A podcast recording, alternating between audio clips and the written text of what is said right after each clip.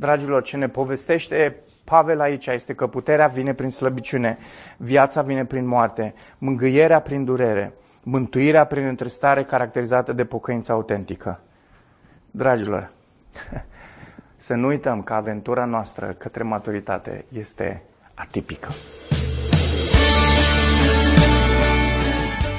Parcurgem 2 uh, Corinteni în uh, următoarea perioadă, probabil că undeva până la începutul lui aprilie, jumătatea lui aprilie, o să avem seria aceasta din, uh, din 2 Corinteni. Vreau să vă citesc așa prin carte câteva versete sau câteva capitole Uh, nu o să citim toată cartea. Știți că de obicei când avem uh, uh, mesajul introductiv, parcurgem, petrecem timp să citim întreaga carte. Nu vom face cu doi corinteni. Deși nu este foarte mare, ne-ar lua destul de mult timp. Dar o să vă răsfoiesc așa prin carte și apoi o să vă vă ajut să înțelegeți cât de entuziasmant o să fie aventura asta prin doi Corinteni. Aproape că îmi vine să uh, fac și eu la fel ca uh, femeile alea după cântare, ok? Din Exod. Uh, 2 Corinteni, versetul 1, uh, uh, capitolul uh, 1. Începem de acolo, o să parcurg așa uh, și uh, vedem dacă puteți să vă țineți după mine. Binecuvântat să fie Dumnezeu Tatăl Domnului nostru Isus Hristos, zice Pavel, apostol lui Hristos, prin voia lui Dumnezeu și fratele Timotei, uh, împreună cu toți sfinții care sunt în toată Ahaia, vă dați seama, era o adunătură de oameni care s-au apucat să scrie scrisoarea asta 2 Corinteni. Uh, și Pavel împreună cu toți zic, binecuvântat să fie Dumnezeu Tatăl Domnului nostru Isus Hristos, Tatăl îndurărilor, Tatăl Dumnezeul oricărei mângâieri, încurajări, cum vreți voi.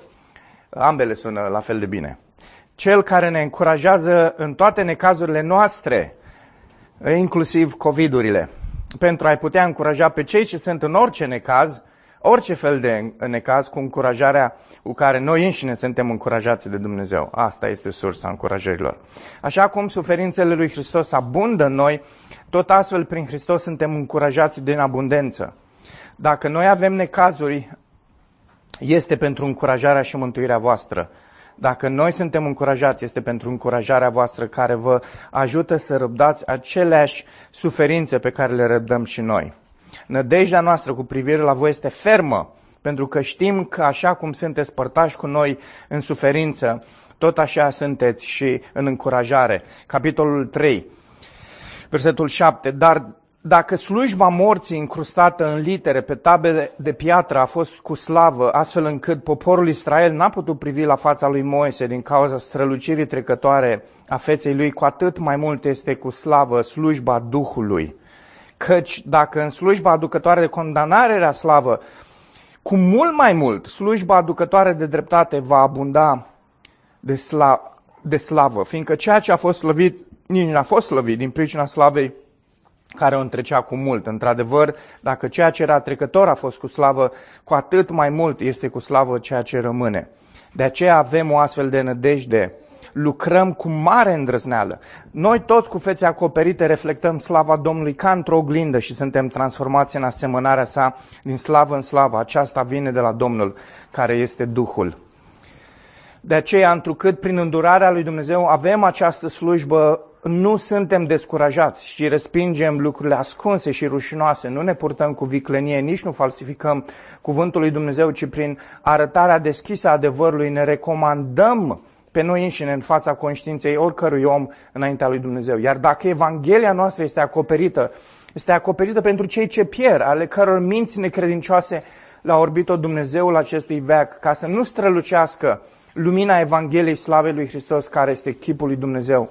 Noi nu ne predicăm pe noi înșine, ci pe Iisus Hristos, iar, iar pe noi înșine ca sclavii voștri datorită lui Iisus. Dumnezeu care a spus să lumineze lumina din întuneric, a luminat și inimile noastre pentru a ne da lumina cunoașterii lui Dumnezeu strălucind pe fața lui Isus. Isus. Noi știm într-adevăr că dacă este distrusă casa cortului nostru pământesc, avem o locuință de la Dumnezeu, o casă veșnică în ceruri, care nu este făcută de mâini omenești. Căci gemem în cortul acesta, dorind să îmbrăcăm peste el cu, cu lăcașul nostru ceresc negreșit, dacă după ce vom fi îmbrăcați, nu vom fi găsiți goi. În timp ce suntem în acest cort, gemem și suntem împovărați, nu pentru că dorim să fim dezbrăcați, ci pentru că dorim să fim îmbrăcați, pentru, ceea ce, pentru că ca ceea ce este muritor să fie înghițit de viață. Și cel ce ne-a pregătit pentru aceasta este Dumnezeu, care ne-a dat Duhul ca pe o garanție. De aceea, întotdeauna suntem plini de încredere, chiar dacă știm că atâta timp când suntem acasă în trup, suntem departe de Domnul. Căci noi umblăm prin credință, nu prin vedere, avem încredere și ne place mult mai mult să fim departe de trup și să fim acasă cu Domnul. Astfel, fie că suntem acasă, fie că suntem departe de casă, scopul nostru este să fim plăcuți lui Dumnezeu, fiindcă toți trebuie să ne înfățișăm înaintea tronului de judecată a lui Hristos, pentru ca fiecare să-și primească răsplata pentru ceea ce a făcut în timp ce era în trup, fie bine, fie rău. Deci noi suntem ambasadori ai lui Hristos, ca și cum Dumnezeu ar îndemna prin noi, vă rugăm, fraților, în numele lui Hristos, împăcați-vă cu Dumnezeu. El pentru noi l-a făcut păcat, pe cel ce n-a cunoscut păcatul, pentru ca în el să devenim dreptatea lui Dumnezeu. Lucrăm împreună cu Dumnezeu, vă îndemnăm, nu primiți harul lui Dumnezeu în zadal, în zadar. Prea iubiților, întrucând avem aceste promisiuni să ne curățim de orice pângărește trupul și duhul, de săvârșim sfințenia în frica de Dumnezeu. Întristarea după voia lui Dumnezeu lucrează pocăință care duce la mântuire și în ea nu este regret, dar întristarea lumii produce moarte. Vedeți ce devotament a produs în voi această întristare după voia lui Dumnezeu? Ce apărare, ce indignare, ce teamă, ce dorință, ce râvnă, ce dorință de dreptate. În toate v-ați arătat fără vină în această problemă. Astfel, deși v-am scris, n-am făcut din cauza celui ce a făcut răul sau din cauza celui ce a suferit răul, ci pentru a vă arăta cât de profund este devotamentul nostru față de voi înaintea lui Dumnezeu. Prin aceasta suntem încurajați. Vreau să știți, fraților, despre harul pe care Dumnezeu l-a dat în bisericile din Macedonia, pentru ca, fiind încura- încercați deosebit de mult prin necazuri, bucuria lor abundă și marea lor sărăcie au rezultat într-o manifestare de har abundentă. Îi sunt recunoscător lui Dumnezeu care a pus în inima lui Titus aceeași dedicare pentru voi pe care o am și eu, căci nu numai că a primit bine apelul vostru, ci vine acum la voi din proprie inițiativă și cu mult mai mult entuziasm decât oricând. Împreună cu el vi-l trimit și pe fratele care este lăudat de toate bisericile datorită Evangheliei. Nu doar atât, dar el a fost desemnat de biserici să călătorească împreună cu noi, în timp ce administrăm această binefacere a Harului pentru slava Domnului însuși și pentru a ne arăta bunăvoința eu însumi, Pavel, vă îndemn prin blândețea și bunătatea lui Hristos, eu care sunt blând când sunt cu voi, dar plin de curaj când sunt departe de voi, vă rog că atunci când sunt prezent să nu fie nevoie să-mi arăt curajul de a-i înfrunta pe cei ce consideră că noi trăim după fire. Noi, deși trăim în fire, nu ne luptăm potrivit cu firea, căci armele noastre de luptă nu sunt firești, ci sunt făcute puternice de Dumnezeu pentru a dărâma fortărețe. Noi restaurăm argumentele și orice înălțime semeață care se ridică împotriva cunoașterii lui Dumnezeu și orice gând îl facem sclav ascultării de Hristos. Suntem gata să pedepsim orice act de neascultare, odată ce ascultarea voastră este de plină. Vreau să acceptați puțină nebunie din partea mea și să aveți răbdare cu mine. Sunt gelos cu gelozia lui Dumnezeu căci v-am logodit cu un bărbat pentru a vă înfățișa ca pe o fecioară curată lui Hristos. Mi-e teamă însă că așa cum șarpele a înșelat-o pe Eva cu viclenia lui, gândurile voastre vor fi pervertite de la sinceritatea și curăția față de Hristos. Căci dacă cineva vine și vă predică un alt Isus decât cel pe care vi l-am predicat noi, sau dacă voi primiți un alt duc decât cel pe care l-ați l-ați primit, sau o altă evanghelie decât cea pe care ați primit-o, voi îngăduiți cu ușurință toate acestea. Eu consider că nu le sunt inferior în nicio privință acestor apostoli deosebiți, chiar dacă sunt neinstruit în vorbire, nu sunt însă și în cunoaștere. V-am arătat acestea în orice fel și în toate lucrurile. Vă spun din nou, nimeni să nu creadă că sunt nebun, dar dacă o faceți, atunci acceptați-mă ca și cum aș fi nebun ca să mă laud și eu puțin. În această încredere lăudăroasă, ceea ce spun nu este ceea ce Domnul ar vrea să spună, ci este o nebunie. Întrucât mulți se laudă potrivit firii, mă vă dau și eu. Căci voi sunteți înțeleși și răbdați cu bucurie pe nebuni. Voi îngăduiți dacă cineva vă înrobește, dacă cineva vă exploatează, dacă cineva vă abu- abuzează, dacă cineva vă privește de sus, dacă cineva vă lovește peste față. o spun spre rușinea mea pentru că noi am fost prea slabi pentru aceasta. Dar cu orice altceva ar îndrăzni cineva să se laude. Vorbesc ca un nebun, îndrăznesc și eu să mă laud. Sunt ei evrei și eu sunt. Sunt ei israeliți și eu sunt. Sunt ei urmașii lui Avram și eu sunt. Sunt ei slujitori al lui Hristos. Vorbesc ca un ieșit din minți. Eu sunt și mai mult am, trumit, am trudit mult mai mult, am fost în închisoare mult mai mult, am fost biciuit mult mai sever, deseori în pericol de moarte, de cinci ori am primit de la iudei 40 de lovituri fără una, de trei ori am fost bătut cu inuele, odată am fost împroșcat cu pietre, de trei ori am naufragiat, am fost și o zi și o noapte în lagul mării, adesea în călătorie, în pericole pe râuri, în pericole din cauza tălharilor, în pericole din cauza celor din neamul meu, în pericole din cauza neamurilor, în pericole în cetate, în pericole în pustie, în pericole pe mare, în pericole datorită fraților falși, muncind și trudind din greu, deseori neputând dormi, flămând și însetat, deseori fără pizza, fără hrană, fără, fără haine, flămând și însetat, în frig și dincolo de alte lucruri, marea mea preocupare zilnică a fost îngrijorarea mea pentru toate bisericile. Cine este slab și eu să nu mă simt slab? Cine cade în păcat și eu să nu ard? Dacă trebuie să mă laud, mă voi lăuda cu lucrurile care mi-arată slăbiciunea. Dumnezeul, Tatăl Domnului nostru Isus, care este binecuvântat în veci, știe că nu mint. În Damasc, guvernatorul regelui Areta a păzit cetatea Damasca să mă prindă, dar am fost coborât într-un coș printr-o fereastră din zid și am scăpat din mâinile lui. E nevoie să mă laud, măcar că nu este nimic de câștigat. Voi recurge totuși la vedenile și descoperirile Domnului. Cunosc un om în Hristos care acum 14 ani, dacă era în trup, nu știu, deși e vorba despre mine, dacă era în afara trupului, nu știu, Dumnezeu știe, a fost răpit în al treilea cer. Știu că omul acesta, dacă era în trup sau dacă era în afara trupului, nu știu, Dumnezeu știe, a fost răpit în rai și a auzit lucruri care nu pot fi exprimate în cuvinte, lucruri care nu-i sunt permise omului să le spună, dar el le știe pentru că e vorba despre el. Cu un astfel de om mă voi lăuda, dar cu mine însumi nu voi lăuda decât cu slăbiciunile mele. Însă dacă vreau să mă lau, nu voi fi nebun, pentru că voi spune adevărul, dar nu mă voi lăuda, pentru ca nimeni să nu mă considere mai sus decât ceea ce vede în mine sau aude de la mine, chiar având în vedere că caracterul nemaipomenit al acestor descoperiri. De aceea, ca să nu mă îngânf, mi-a fost dat un țepuș în carne, un mesager al lui Satan ca să-mi facă rău și astfel să nu mă îngânf. De trei ori am cerut Domnului să-mi ia, dar El mi-a zis, Harul meu ți este de ajuns, căci puterea mea este făcută desăvârșită în slăbiciune. Așadar mă voi lăuta mult mai bucuros cu slăbiciunile mele, pentru ca puterea lui Hristos să poată locui în mine. De aceea, eu sunt mulțumit în slăbiciuni, în insulte, în greutăți, în persecuții și în necazuri. De dragul lui Hristos, pentru că atunci când sunt slab, sunt puternic. le-am spus mai dinainte celor ce au păcătuit în trecut și tuturor celorlalți le spun mai dinainte și acum când sunt absent, așa cum am făcut atunci când am fost a doua oară la voi, că dacă voi veni din nou, nu voi cruța deloc.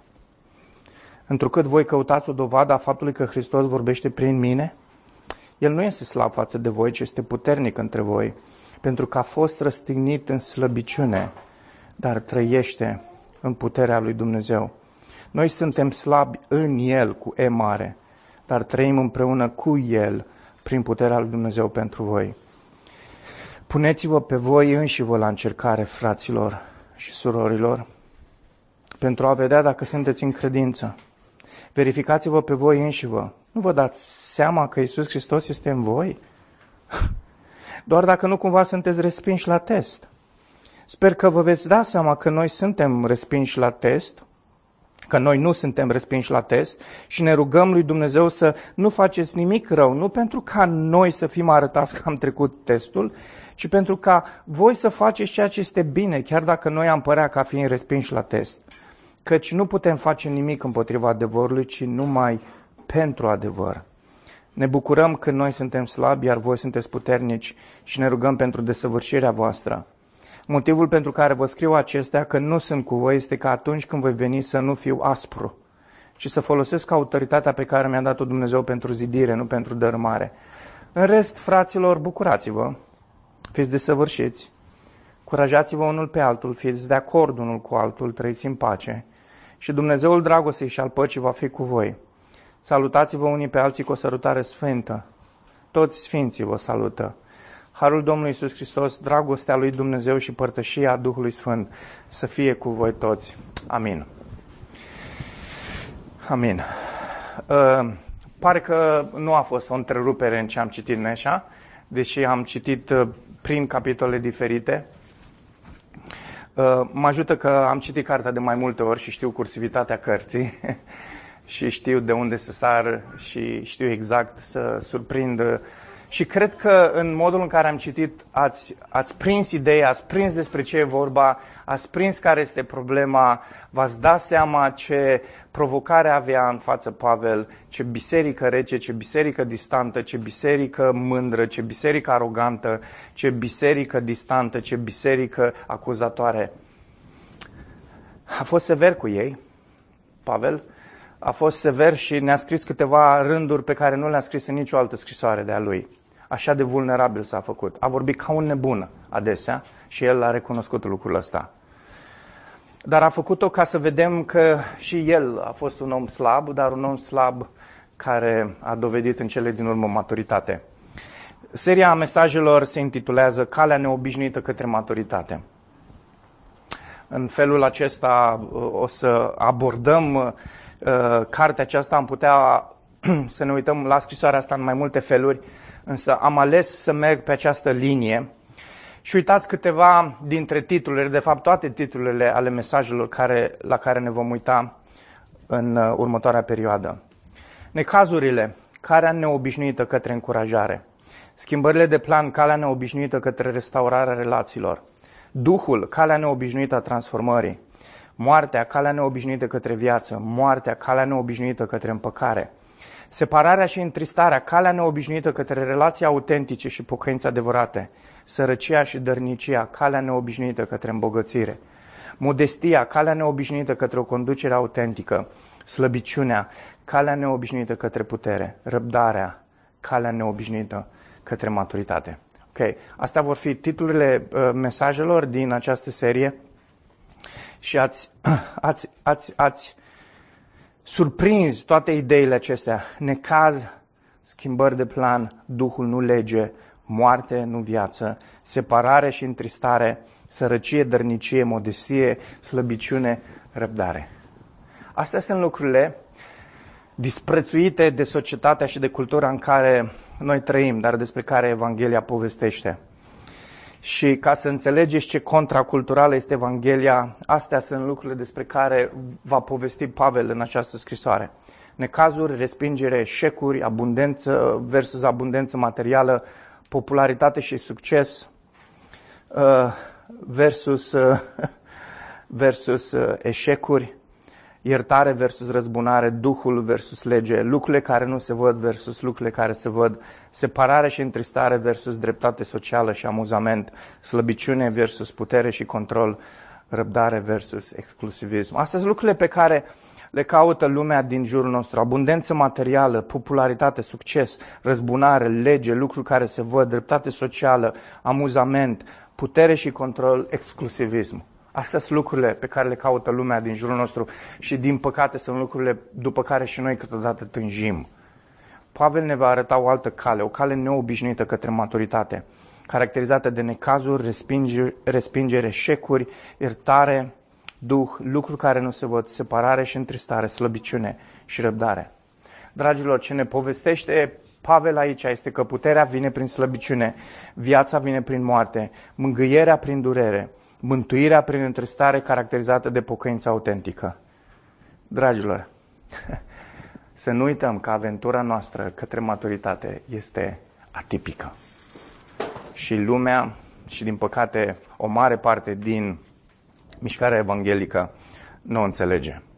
Pe parcursul acestei scrisori, Pavel răstoarnă concepția obișnuită despre viața celor din Corint care nu este departe în niciun fel de filozofia asta modernă a contemporanilor noștri. calea către bucurie, confort, succes, satisfacție, să te promovezi pe tine însuți, să etalezi calități impresionante, să exerciți putere și stăpânire peste opinia celorlalți și să n-ai nevoie împlinite. Asta e ce caută lumea. Să-ți demonstrezi pe Facebook că argumentul meu este mai puternic decât tine. Asta înseamnă că eu sunt mai șmecher decât tine. Da? Bucurie și confort, succes și satisfacție, calități impresionante. Wow! Cuvintele sunt la el acasă. Cât de bine articulează lucrurile. Nu are niciun fel de nevoie. Asta arată că e un om binecuvântat. Și Pavel răstoarnă tocmai această concepție neobișnuită în care noi trăim în zilele noastre și ne povestește în 2 Corinteni că viața de credință este despre altceva. Pavel așează această perspectivă eronată pe care cei din Corinto aveau, pe care lumea evanghelică din vremea noastră o are. O așează în fața suferințelor lui Hristos și o confruntă cu adevărul Evangheliei. Poate că Ioan, apostolul,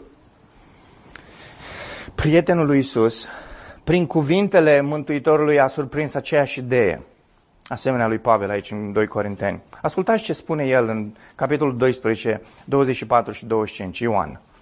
Adevărat, adevărat vă spun că dacă bobul de grâu care cade în pământ nu moare,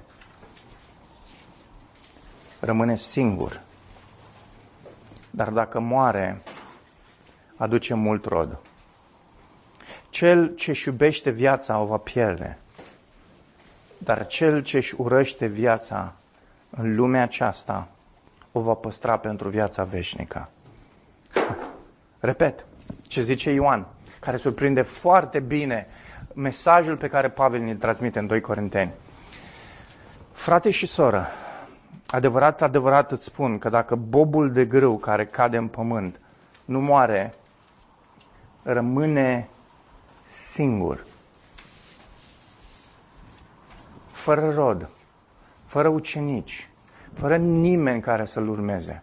El solitar, el care este cea mai frumoasă dintre semințe, dar care nu este urmat de absolut nimeni. Dar dacă moare, aduce mult rod. Cel ce își iubește viața o va pierde, dar cel ce urăște viața în lumea aceasta o va păstra pentru viața veșnică. Această scrisoare ne confruntă pe noi toți, care credem că Evanghelia este calea spre fericirea noastră personală, spre acceptare și succes pe pământul ăsta. Evanghelia sfidează, dragilor, logica noastră. Modul în care noi argumentăm, modul în care noi credem, modul în care noi uh, construim raționamentul nostru. În slăbiciunile noastre, zice Pavel, zice Evanghelia, descoperim puterea lui Dumnezeu. Aceasta este calea pe care ne-a arătat-o Isus, care a fost răstignit în slăbiciune, dar trăiește în puterea lui Dumnezeu. Cum adică? Era slab Isus? 13 cu 14 în 2 Corinteni. Puteți să vă subliniați versetul ăla. Cum adică? Avea nevoie să fie desăvârșit?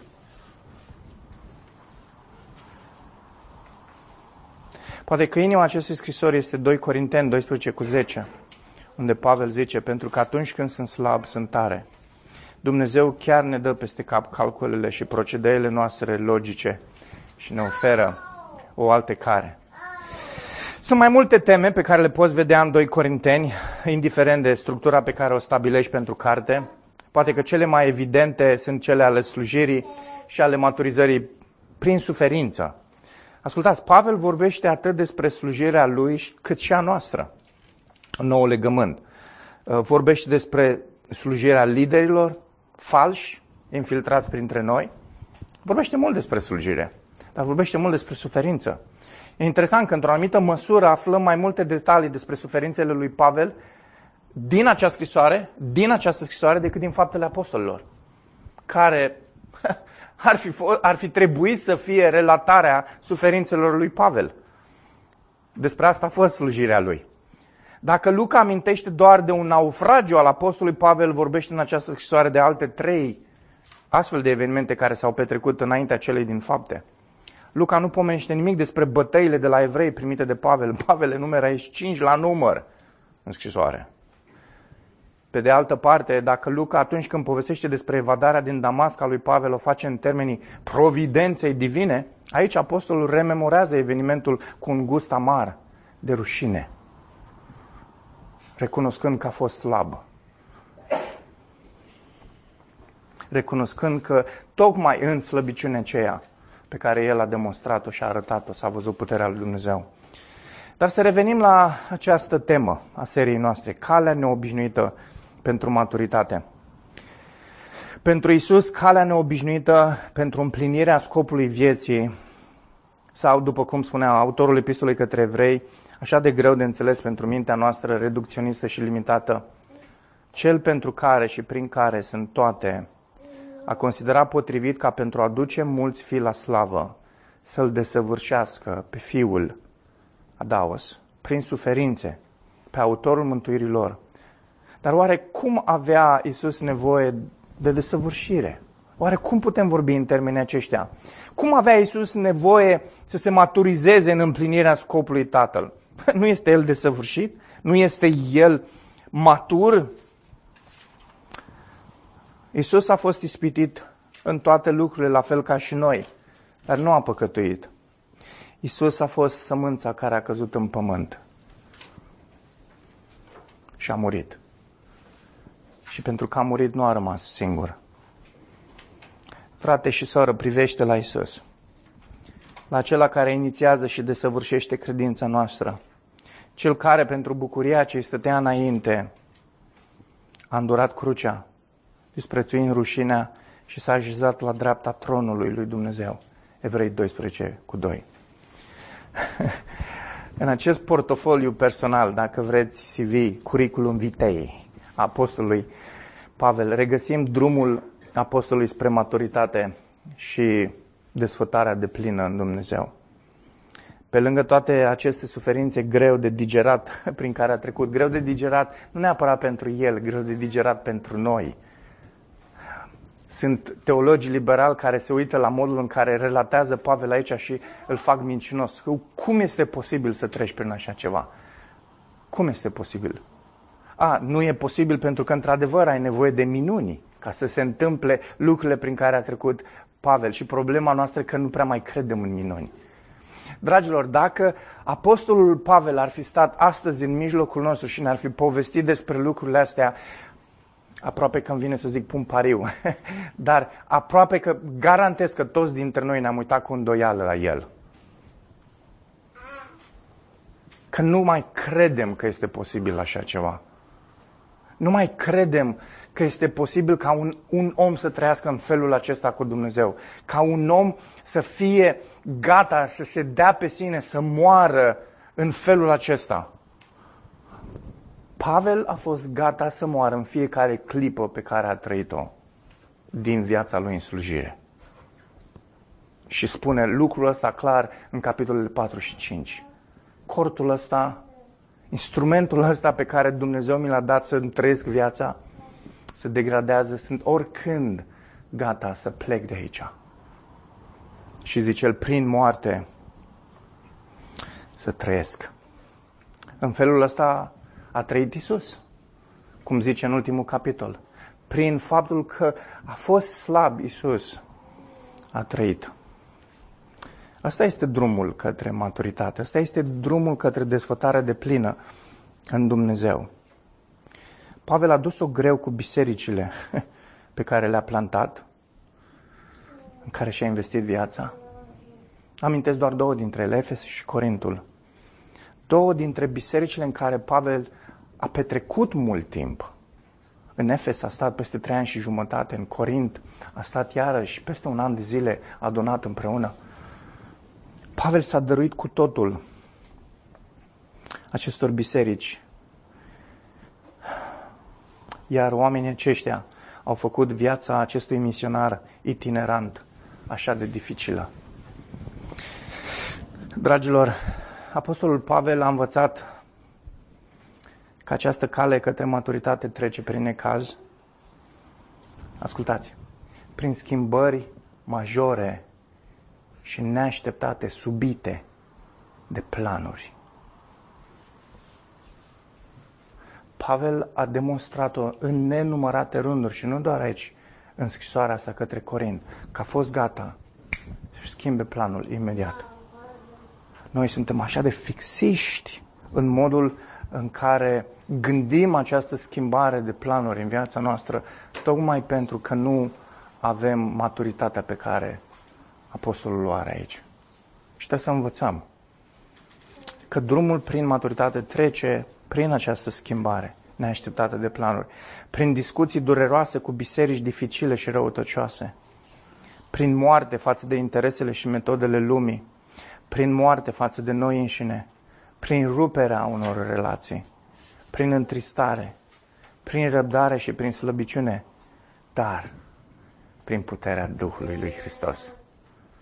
Dragilor, câți dintre noi suntem gata să trecem prin necaz, prin schimbări majore, prin discuții dureroase, contextul bisericii, prin moarte față de interese, față de metodele lumii, față de strategiile lumii, prin moarte față de dorințele noastre egoiste care ne privesc pe noi, prin ruperea unor relații inadecvate în care nu ar trebui să fim, prin întristare în loc de bucurie, prin răbdare și prin slăbiciune în loc de autoritate și putere, dar prin puterea Duhului lui Hristos, nu prin lege.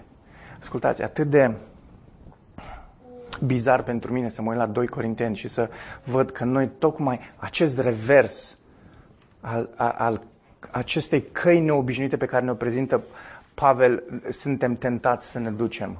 Dă-ne o lege, frate. Spune-ne trei pe patru ce trebuie să facem, cum să-mi trăiesc viața, cum să citesc Biblia, cum să mă rog.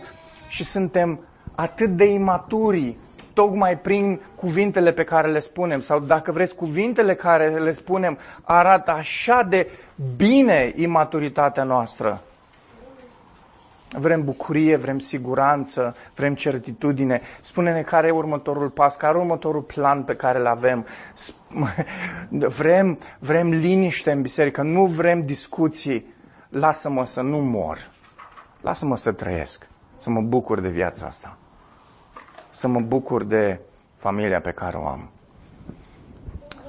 Pavel gândește altfel, pentru că ca adevărata cale spre maturitate pe care Dumnezeu a schițat-o,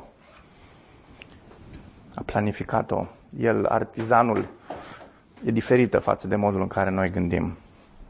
Și ascultați, în, în toată această descriere și enumerare, toată această abordare intensă a cărții, Pavel ridică o întrebare. În primul rând pentru cei din Corint și apoi pentru noi toți, cei care suntem aici și ascultăm. Pavel zice, ăsta a fost drumul meu, pentru că ăsta a fost drumul lui Hristos, el a fost slab și prin slăbiciunea pe care a arătat-o a trăit prin putere, puterea lui Dumnezeu. Zice Pavel, același lucru s-a întâmplat și cu mine și trăiesc prin puterea lui Dumnezeu. Zice, ăsta este drumul către maturitate și ne aduce la această răscruce și Pavel zice, ascultați cuvintele lui. Versetul 5 din ultimul capitol. Puneți-vă pe voi înși vă la test. Pentru a vedea dacă sunteți în credință. El mai amintește despre lucrurile astea prin carte. Verificați-vă pe voi înși vă. Nu vă dați seama că Isus Hristos este în voi? S-ar putea să nu realizați lucrul ăsta pentru că nu cumva sunteți respinși la test? Zice Pavel. Sper că vă veți da seama, zice el, că noi nu suntem respinși la test.